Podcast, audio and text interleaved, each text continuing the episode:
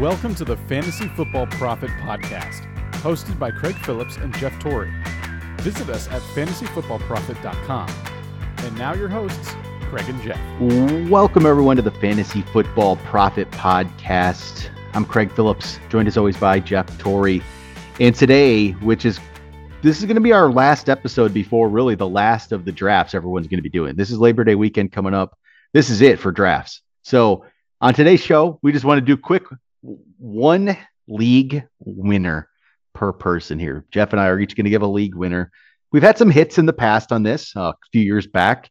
Lamar Jackson was one of our picks, and I think um, we've had some others. I know Lamar Jackson always stands out because he was a, you know, mid round, uh, you know, like a mid QB two almost at the time, and it was a huge year for him. So we've had some hits on this, but we got one league winner apiece. We're going to give you before you go into your drafts this weekend. Jeff, who is your league winner for 2022? Um, I don't think it is as uh, solid this year as it has been in the past, but I do think that for the price where you can get him currently and where he will finish, I think I would end the position too. I think I would have to go with Etienne. Um, solid. Yeah, we, we I mean we've talked about him before. I wish I had something that would surprise people a little more. But Travis Etienne, knowing he's already he's healthy, um, he's probably going to be a three down back. He has all the tools you need. Jaguars are going to surprise people. And currently, he is, you know, like fantasy pros, he was ranked the 23rd running back. I think that there's huge upside there. So I think you can save money by drafting him. You get a top tier guy, and you can spend the other money somewhere else in order to bolster your team. So I think that is why he's a league winner at that point. Um, I have a few others I can mention that are more injured at the moment that will come into play later on in the season. But I think in the draft, Travis Etienne for me. How about you? So yeah, I'm with you on Travis Etienne. Love Travis Etienne. So I've had a couple guys I wanted to look at this. Travis Etienne would have been one of them possibly, but you know what? I'm just going to go back to it one last time. Rhamondre Stevenson. He is my guy. He is going to take this job from Damien Harris and he is going to be a league winner as you're drafting him as your RB four in a lot of cases. Rhamondre Stevenson is going to win you leagues. He's gonna already. They're looking at him for third down work. Eventually, that's going to be all the work. In Rhamondre Stevenson, the only thing I would say is I hate that Matt Patricia is calling this place. That really bothers me.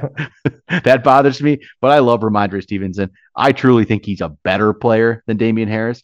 Not Damien Harris isn't a bad player at all. Damien Harris is good. But I think Rhamondre Stevenson honestly is is slightly better, and he's to see if he gets that opportunity. I think he will. And as the season goes along, I think he will get more and more of that and really come on later on in the season and can win you down the stretch. It's Rhamondre Stevenson for me. I've been talking about it all year. I'm not going to stop. I'm just going to go with Rhamondre Stevenson right now. So there we go, Jeff.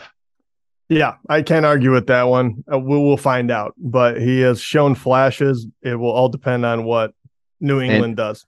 I really wanted to say J.K. Dobbins, but I just don't know his health yet.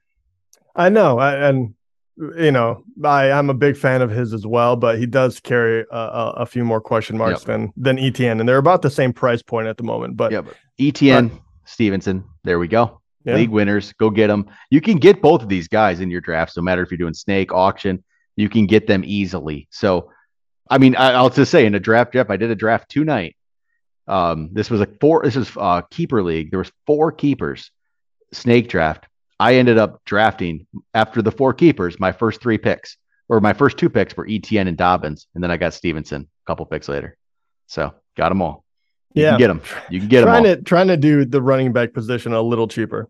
Yeah, but yeah. You can, get, you can get them all. So there we go. All right, league winners go get those guys for this weekend. You guys are going to be looking good. Etienne, Stevenson. I mean, we've talked about a million times. If you've been listening to us, it's probably no surprise if you've done your draft. You probably already have them. But if not, hey, there we go. But all right, that's pretty much going to be our last episode for uh, fantasy before your drafts happen. Next week, we'll be back with some week one stuff to be. It's really going to be week one is almost here. So maybe, you know, we'll talk a little bit about um, about FAAB budget too next week, even as we get going. If you're doing a FAAB budget league, and then you know start talking about week one and week one matchups. It's crazy that it's here, but and also before we do that, we might have a first edition of a different little uh, gambling show we might throw out here this week for you, a little test run. See you guys think about that. We got some guests for that one. You know, be fun to do that as well. But all right, that'll do it for now. Talk to you guys next time.